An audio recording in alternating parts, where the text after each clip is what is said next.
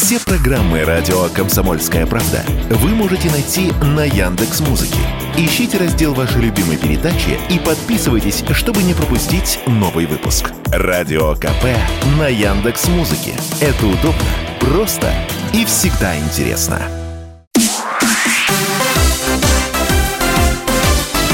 Новости спорта. Петербургский СКА на своей площадке обыграл московское «Динамо» в матче регулярного чемпионата континентальной хоккейной лиги. Встреча прошла накануне и завершилась со счетом 5-3 в пользу хозяев. Победа стала для СКА девятой подряд. Команда набрала 44 очка и находится на четвертом месте в западной конференции. «Динамо» находится на второй строчке в той же конференции.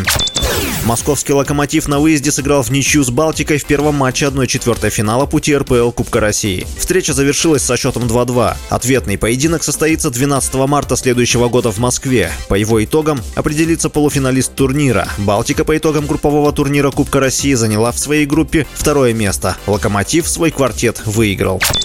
Нападающий Интер Майами и сборной Аргентины Лионель Месси остался вне сборной лучших игроков североамериканской главной футбольной лиги по итогам минувшего сезона. Об этом сообщается на сайте лиги. Символический состав определяли представители СМИ, игроки МЛС и технический персонал клубов лиги.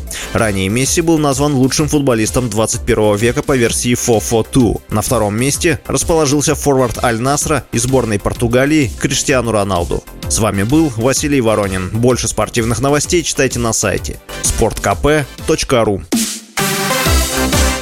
Новости спорта.